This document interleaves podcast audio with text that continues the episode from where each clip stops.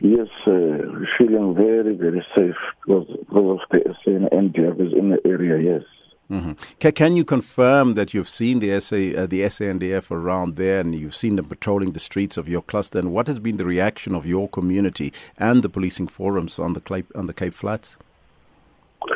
So, first and foremost, I cannot confirm that I saw them uh, because of we were busy this weekend as from Saturday morning, the whole weekend in the summit.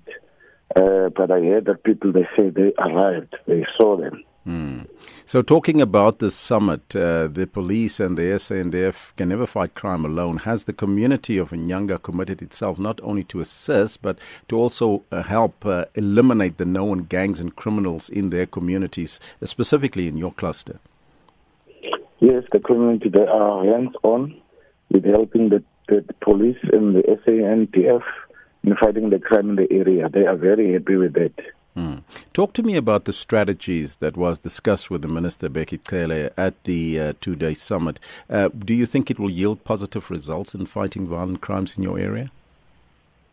Yes, I think it will bring very, very positive results because we we discuss a lot of things like uh, we focus on the youth, and we spoke as, as my chairperson has alluded that we need a, a gang court uh, where they're going to be prosecuted and not getting bail because what they're doing in our communities, they're really, really abusing our people. So the summit came up with a lot of things as we're going to conclude in two weeks' time and wrap up and come up with a, with a, with a, with a plan. Mm-hmm.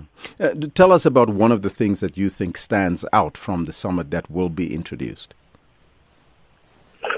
I think one of the things that will be introduced is the specialized court, uh, not only in the Western Cape but uh, in the whole country, because this thing of game it's not only in the Western Cape, but we were focused on the Western Cape this weekend. I uh, think that should be the one, and uh, looking at the youth, because you will find that there's a lot of dropouts in, in our in, in our areas uh, because of we we had a lot of ministers in that summit, and we also had our premier in the Western Cape.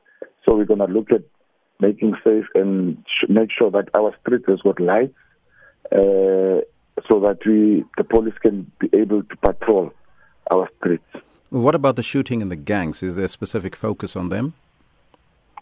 Yes, there is a, there is a special focus on them because uh, minister and the, and the police in the province they brought more police, more units in all areas so that they can be able to focus on the shooting in the game.